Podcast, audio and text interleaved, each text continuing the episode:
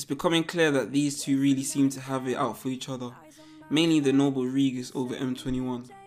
The reason for this is because he has not yet formed a trusted relationship with the altered human who he finds vulgar and will find and try anything in his power to get him to reveal his true side in which Regis feels he is hiding. As a human who once sacrificed his humanity for power, the man causes little troubles such as arguments over ramen and the size and portion they both have, even though their meals look similar, and intrudes the man's space by following him whenever he gets the chance to, as he doesn't understand M21's true nature being a different breed of human.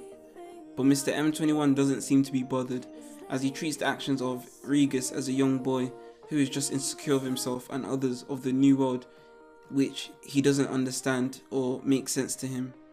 He reacts back to Regis by calling him a minor, and by his reaction, you can tell that he did not like that comeback.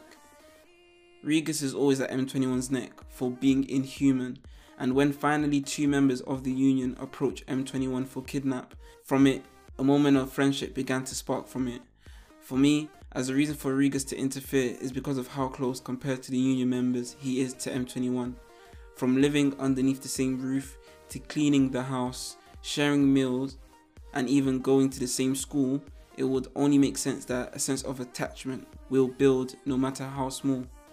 Despite that though, due to the interference of Shark's attack on Regis, M21 stood in the way so that they may not get a sense of who the nobles were, but also wanted to protect them from the actual plan he had in store.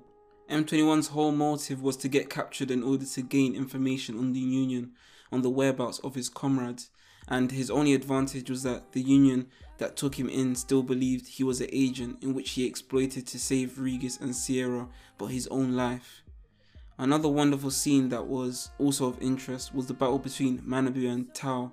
Both men skilled at their job, which includes security, were both going back and forth in order to stop and gaining access to the server. A proper display on their skills with computers, especially from Manabu's side, being just a high schooler student going up against a union member who I would say basically works for the dark side of a private organization. His ability to keep up as well as he did shows promise and potential, and if picked up or taken under the wing of Tao Manabu, well, he could even be as good or possibly better someday. M21, although altered, doesn't see himself fit enough to be treated as a human. He sees himself as a failure, even though everyone around him has acknowledged him. This includes those who live with him, those who he protects as students, and even Regis, who he thinks doesn't like him but his actions speak louder than his words. And when we look past the reasonings for why Regis gives him a hard time, you can tell he cares for the man even though he may not want to say. Episode 3 was very enjoyable, as there was funny moments that filled up the spaces that could have been boring, such as the conversation Yu was having with Tao after Manabu and Tao's battle, or when Rai joined in with the cleaning and Frankenstein had been ashamed.